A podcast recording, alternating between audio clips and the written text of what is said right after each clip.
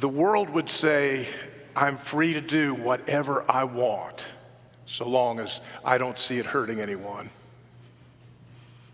The scripture says, I am free to live for Christ. I am not my own. I belong to Him. And so the one who rescued me has set me free to love my neighbor, to prefer others, to care for the broken, to stand for His gospel. I'm not free. I am His. And that my friends, is the good news that gathers us here this day. Let's sing this song as a prayer Savior, like a shepherd, lead us.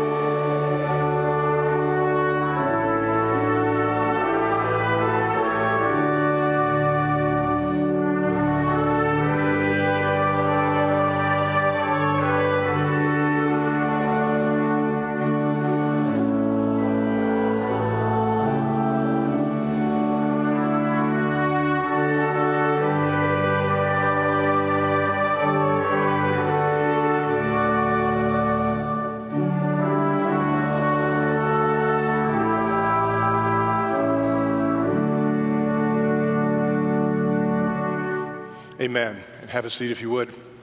And thank you. It's always a good thing for us to gather and worship. I'm always thankful that we're able to add uh, musicians, uh, kind of build this moment in the worship that it involves. Uh, a number of things for us to be praying for. I've mentioned um, friends uh, and folks in Louisiana with the approaching hurricane. We're praying for the unbelievable situation in Afghanistan right now and the pressures there. We're living in a time and moment of pressure, and it's just really important that we learn uh, how to connect to what God is doing in this moment of pressure. So I'm going to pray with that in mind. I'll close with words from Scotty Smith. Uh, let's turn to the Father and pray. Oh Lord, our God and Father, um, as we look into your eyes, as it were, we thank you for the peace and calm that comes from the assurance of your goodness and your ability. But as we look to the world, it kind of takes our breath away sometimes. Thank you that you teach us to not worry, but to come to you in prayer. Help us see that in Paul's life as a, a promise that you give to us right here. And so we would pray for a world that seems pressured and broken.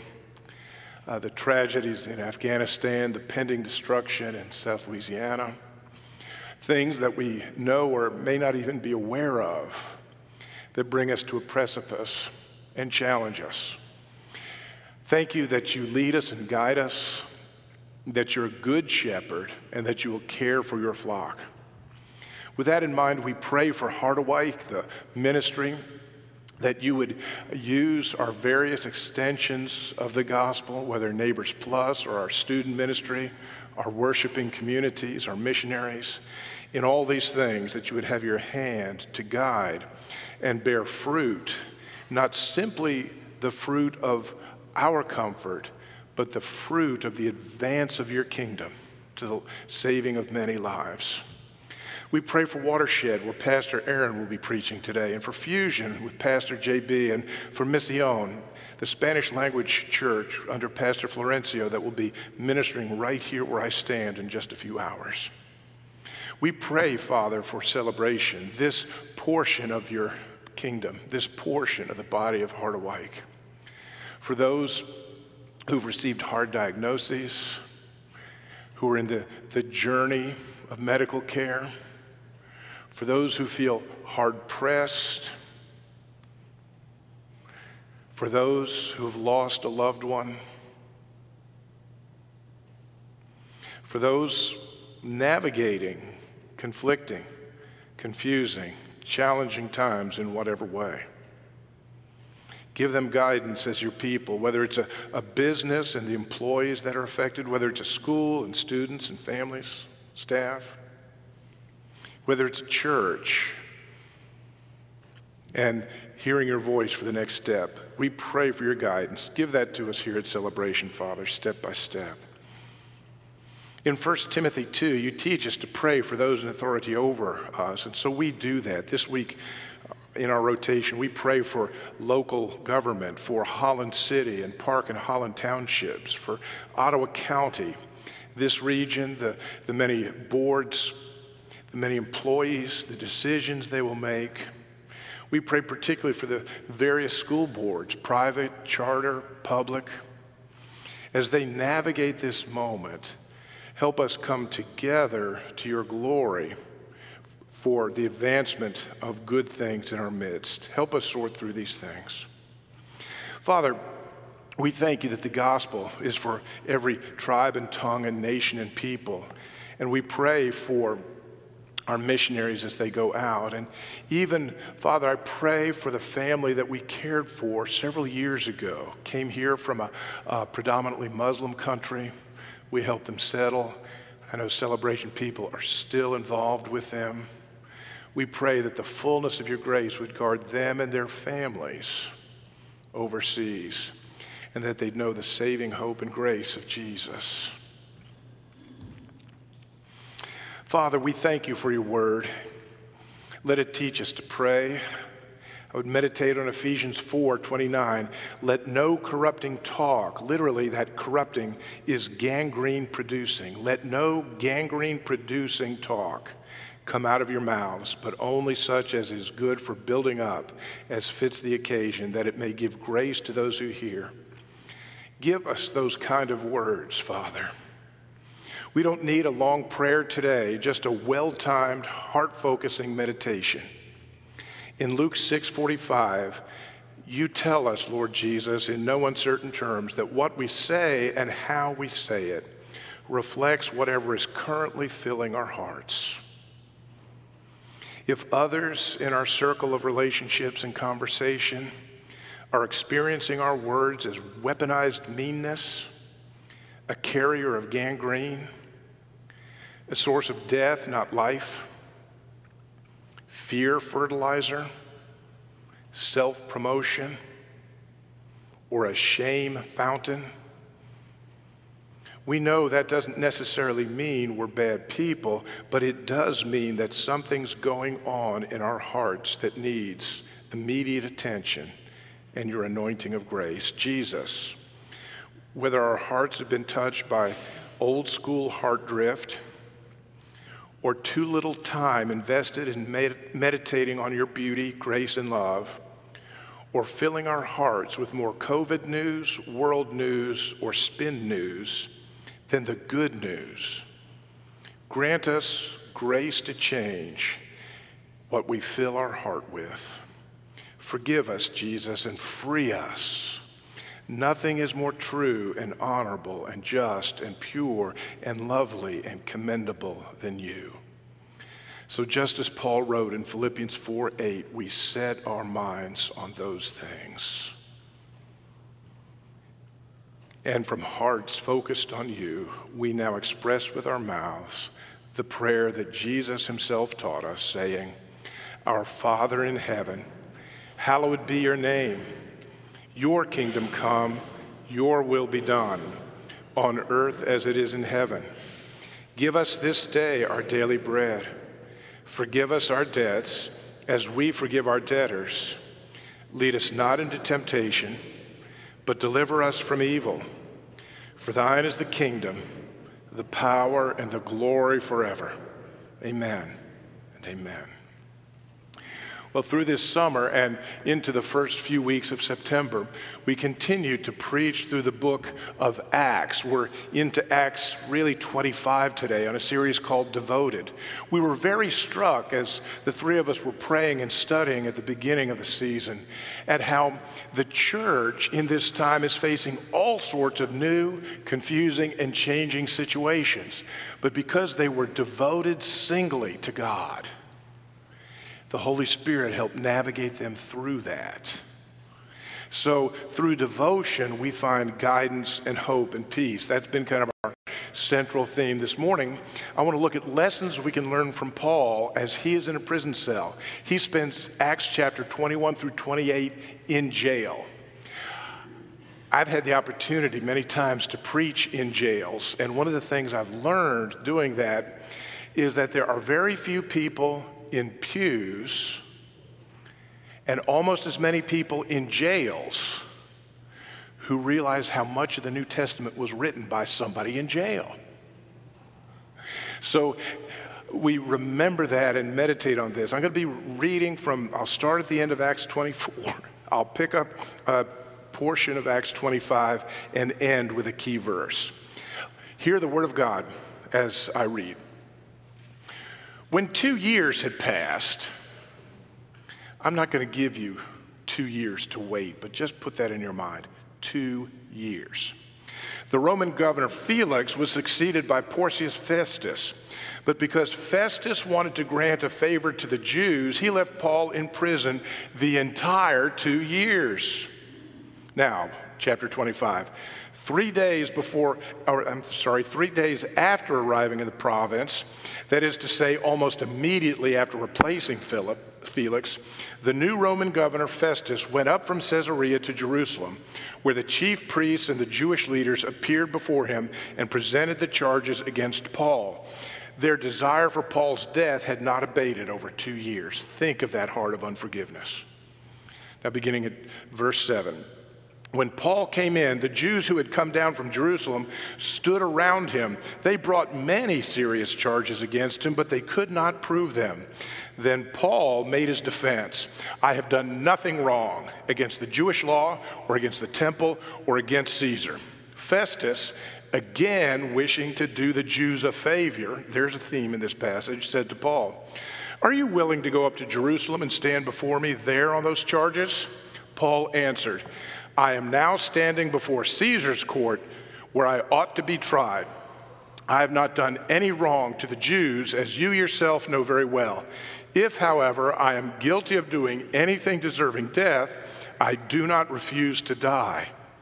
But if the charges brought against me by these Jews are not true, no one has the right to hand me over to them. I appeal to Caesar. Boom. After Festus had conferred with his council, he needed uh, a legal huddle here to figure out exactly what he was required to do. He declared, You have appealed to Caesar, to Caesar you will go.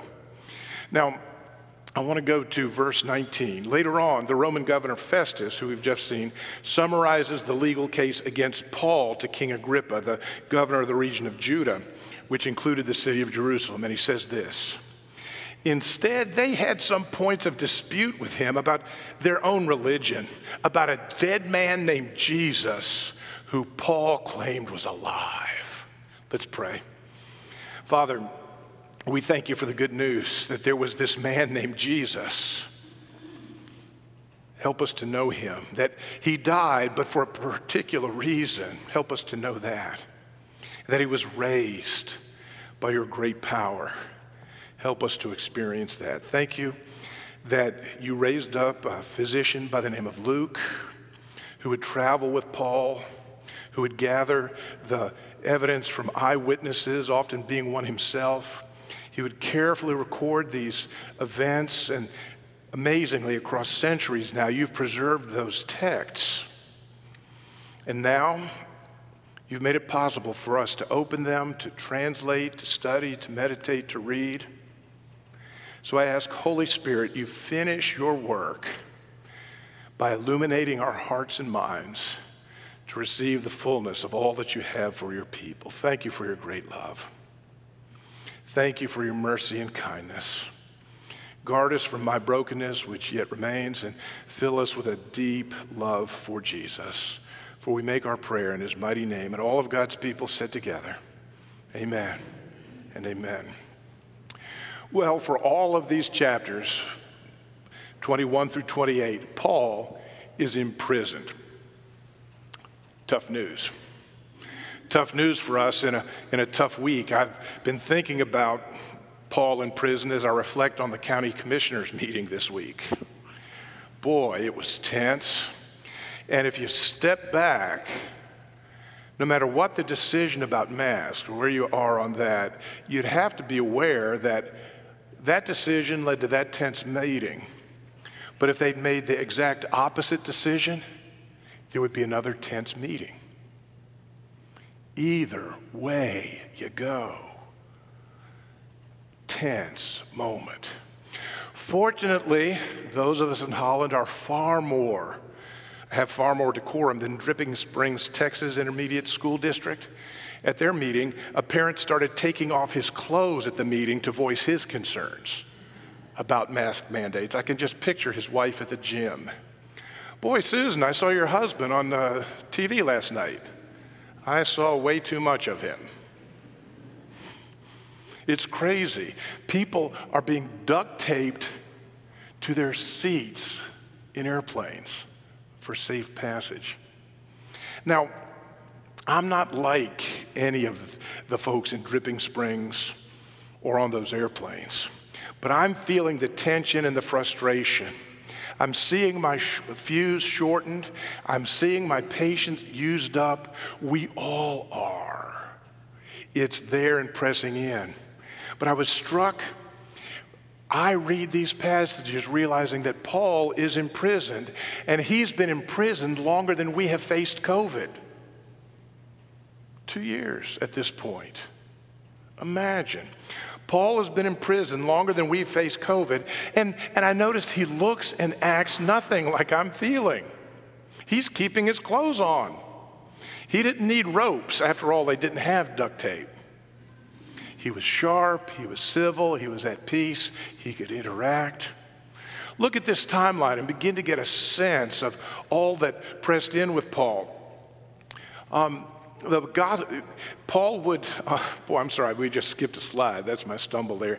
In 57 AD, Paul arrived in Jerusalem. That's what we read in Acts 21. About two years later, where we are right now in Acts 25, he was before Festus and Agrippa. That's a good two years or more. It's not until 61 that in Acts 28 he gets to Rome. He's going to spend four or five years abandoned by unjust bureaucrats looking to do one another favors. in a Roman jail. Imagine it, friends. Through all that, yet Paul looks different than I'm feeling right now, that I'm seeing as I look around on the horizon. I want to think some about the difference in Paul and what that can teach us. I see in Paul, and as I began to, to meditate through this this week, the spiritual practice of Lectio Divina, I began to live in that jail cell with Paul, if you will, praying and meditating. And I realized that Paul was a different kind of inmate. God is at work in Paul throughout this time, even in prison. When he's done, he will write what we call the prison epistles Philemon, Philippians, Colossians, Ephesians. I took time while doing the lectio in this chapter to go back and read through all four of those books and say, what's happening in Acts 25 that in a few years would lead to these books? How would I get through a time like this? Is the question I asked myself. And then I pressed a little deeper. What has transpired in my own life, my own faith, my own heart during COVID? Paul was a different kind of inmate. And he was a different kind of inmate because he had lived to see God's mighty acts. Just a few years earlier in Acts 16, he was in jail again in Philippi. And as they worshiped God in that moment, God did a divine jailbreak. It looked like an earthquake, and it was, but they were all set free. The prison doors flew open, and everyone's chains came loose. In the course of his life, Paul had experienced the mighty hand of God rescuing him.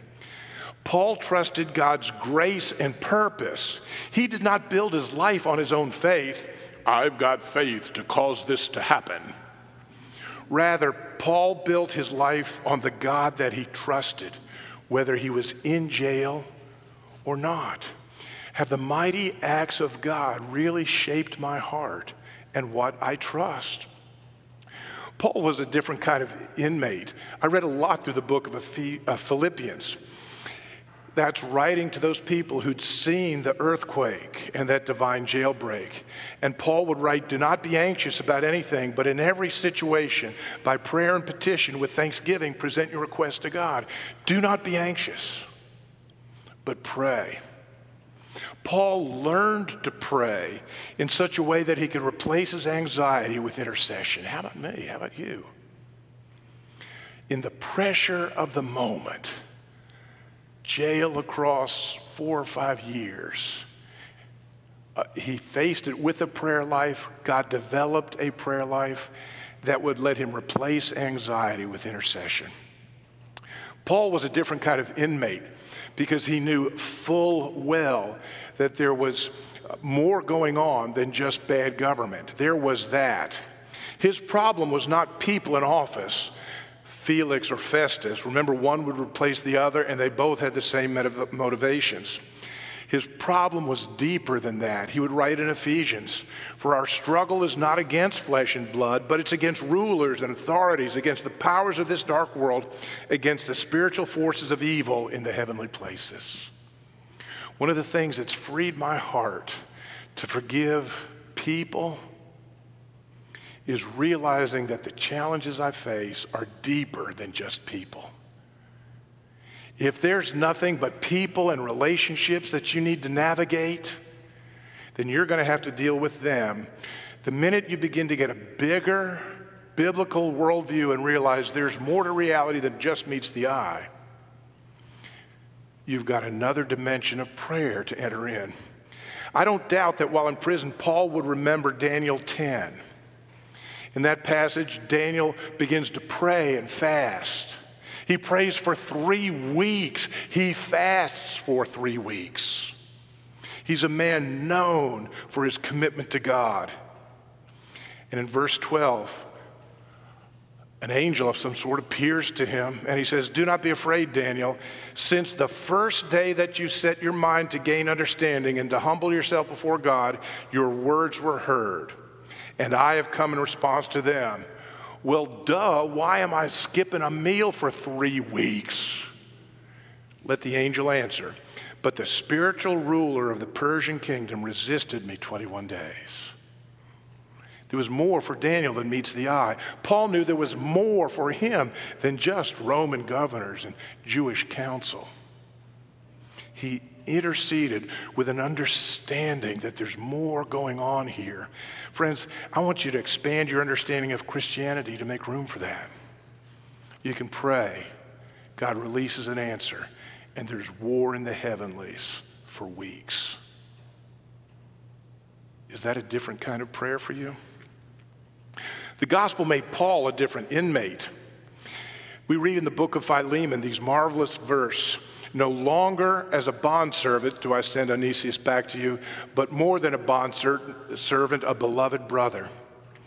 Paul could look at his inmates and see them as image bearers of God.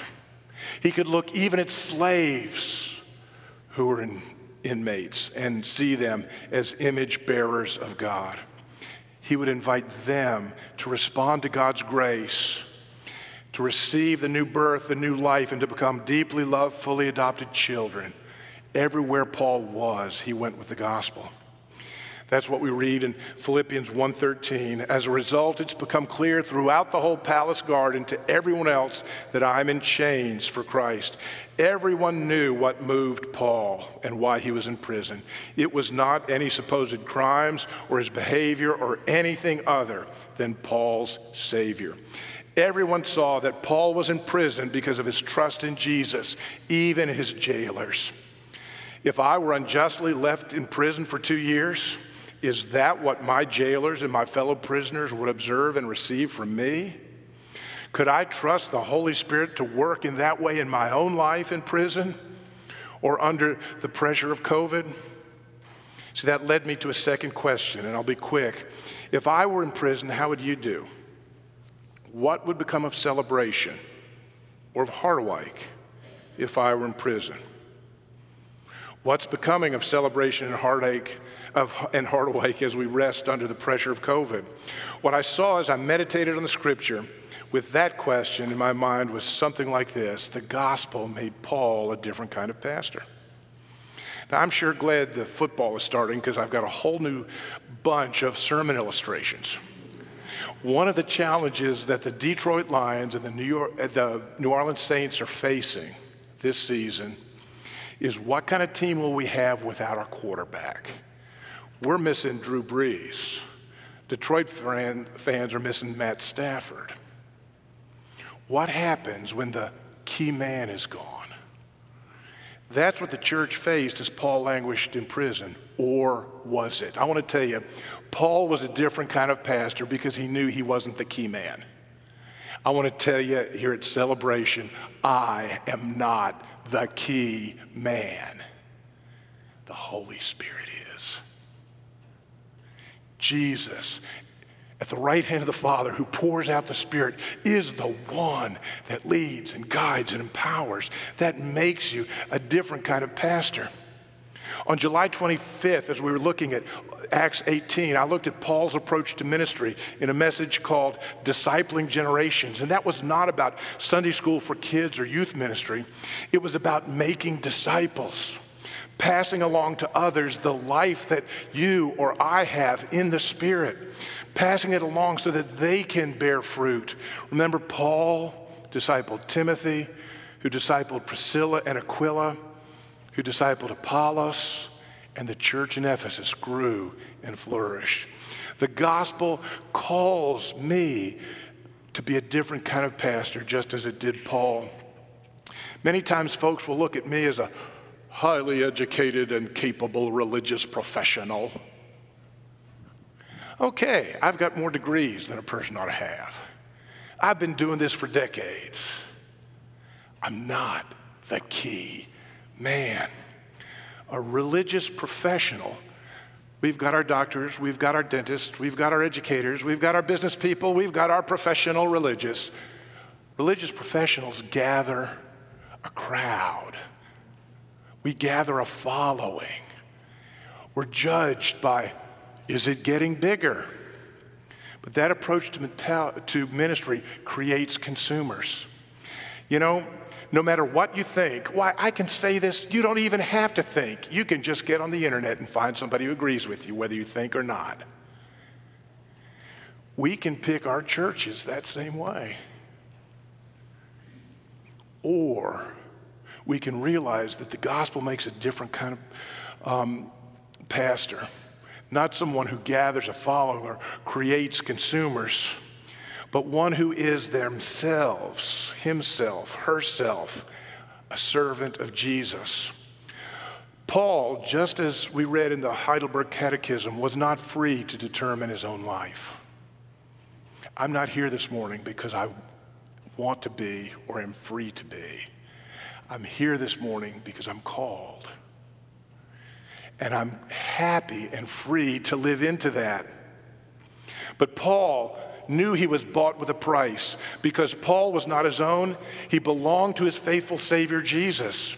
And he gathered, rather than followers to himself, he gathered the body of Christ.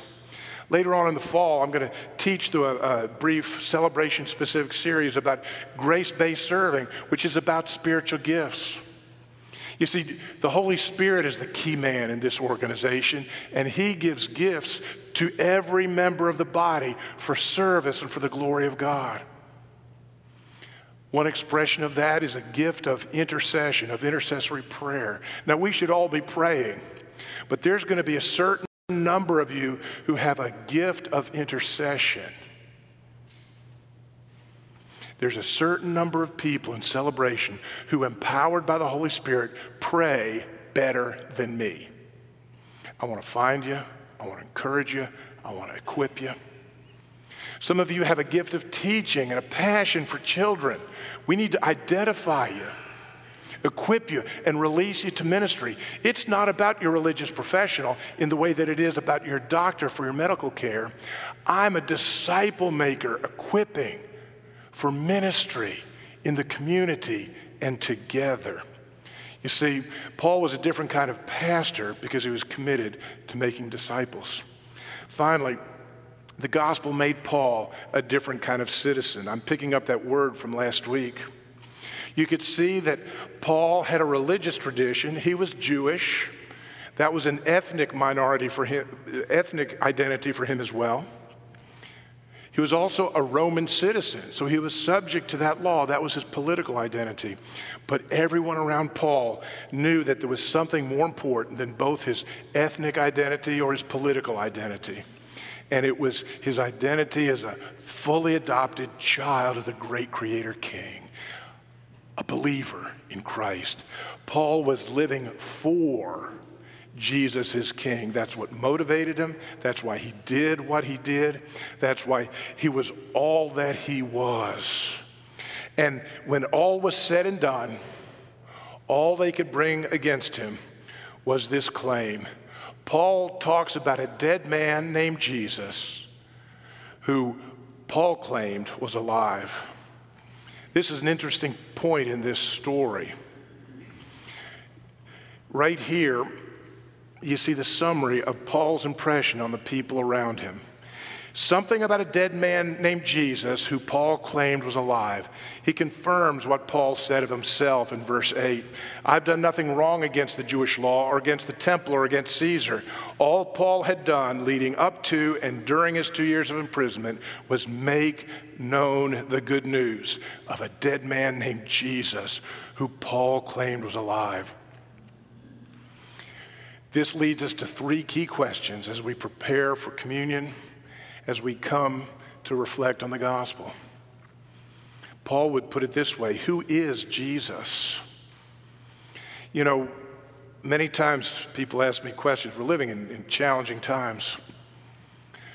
Muslims are typically trained to tell people that Christians that we all worship the same God.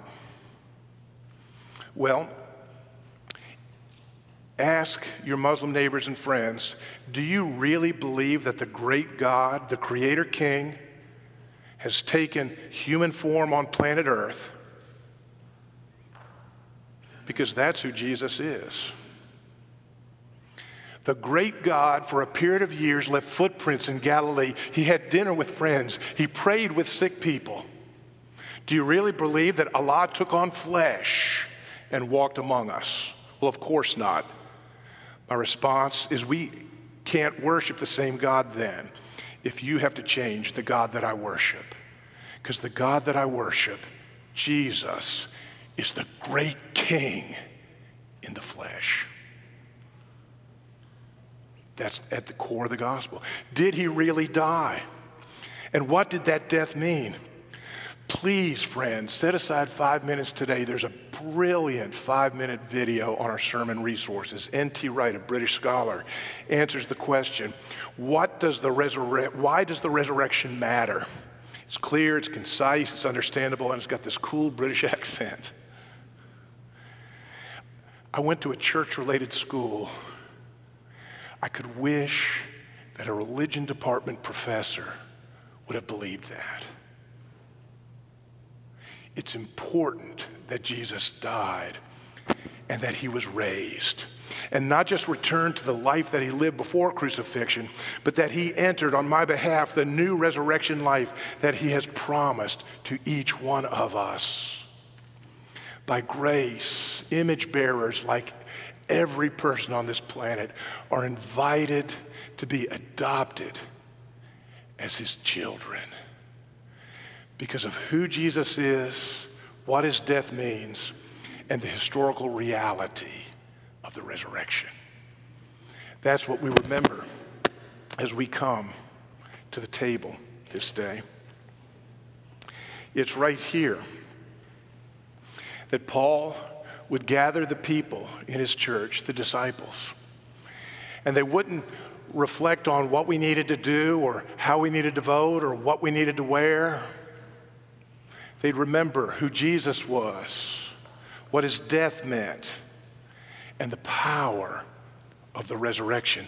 Now, let me get my own cup and I'll lead you through this.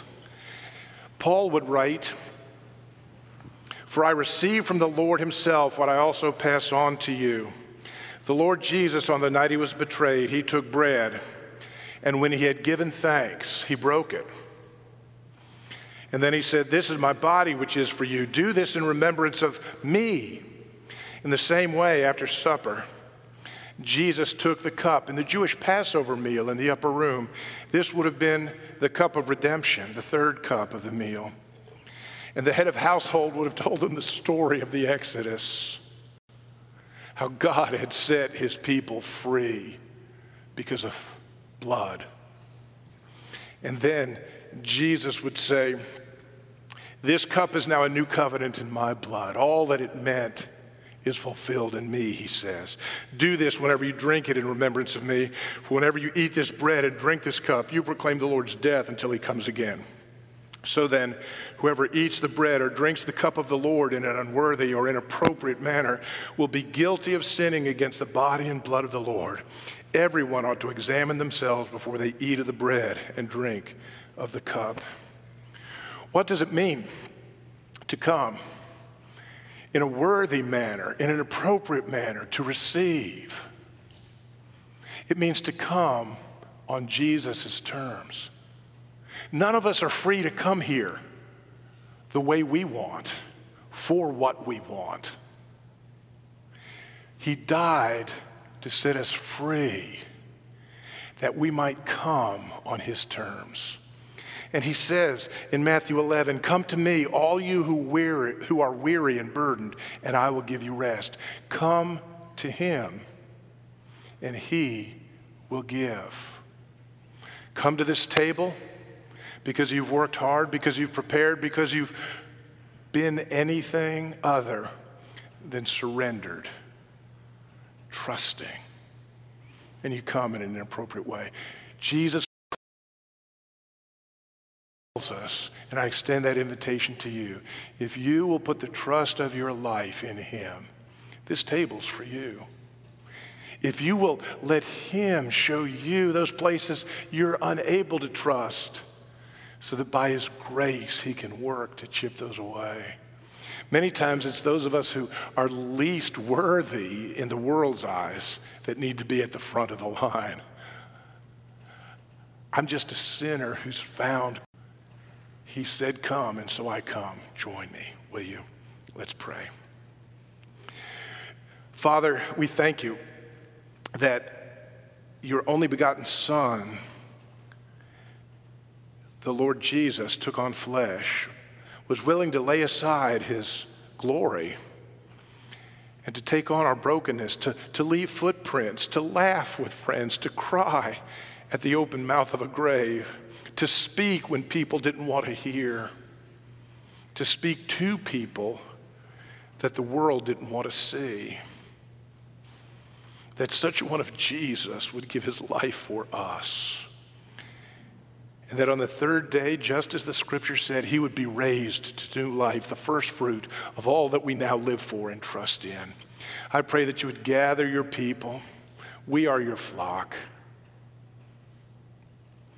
And that you would meet us here, just as you promised, that you would take these things, which are very simple, but by the presence of your Holy Spirit, your reality would meet us in power and in grace.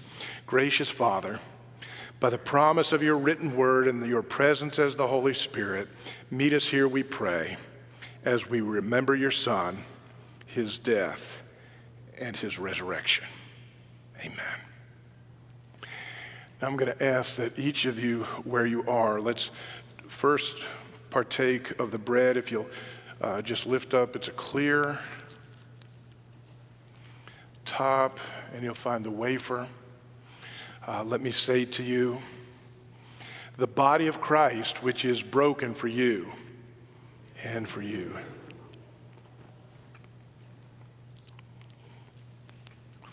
And then the next, you'll see just a foil cover. You need to find the little foil piece and pull that about halfway back. The cleaners warned me.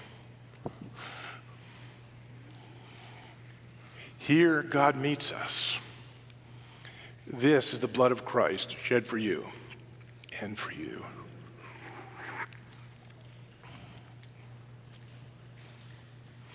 Let's pray.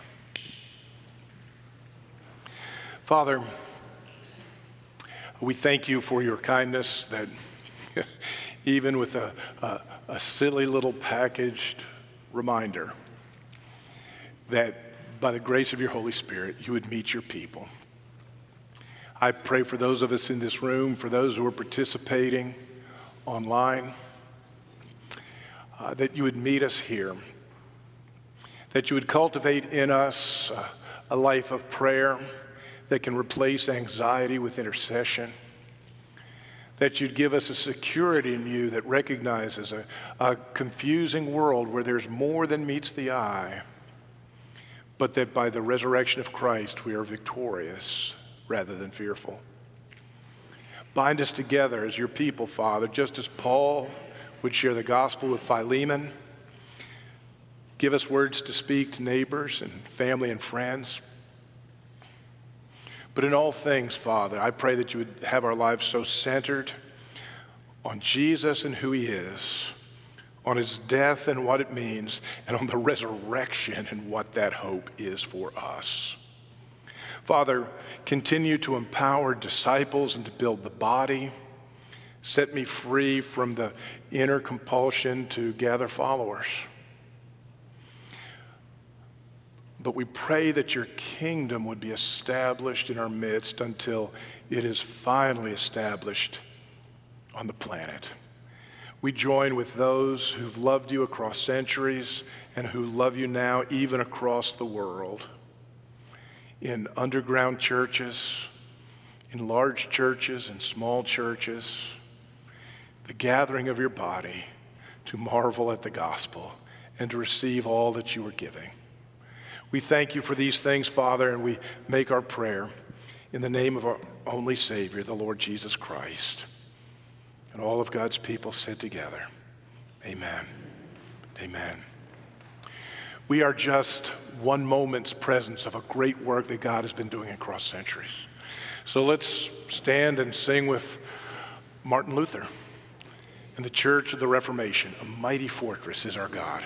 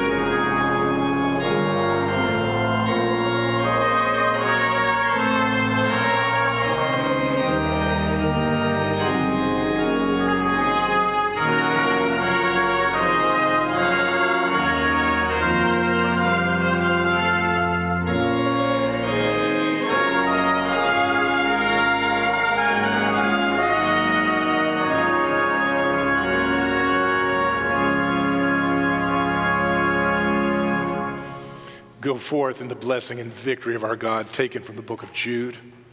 And now to him, the one who is able to keep you from stumbling and to present you before his glorious presence without fault and with great joy, to the only God, our Savior.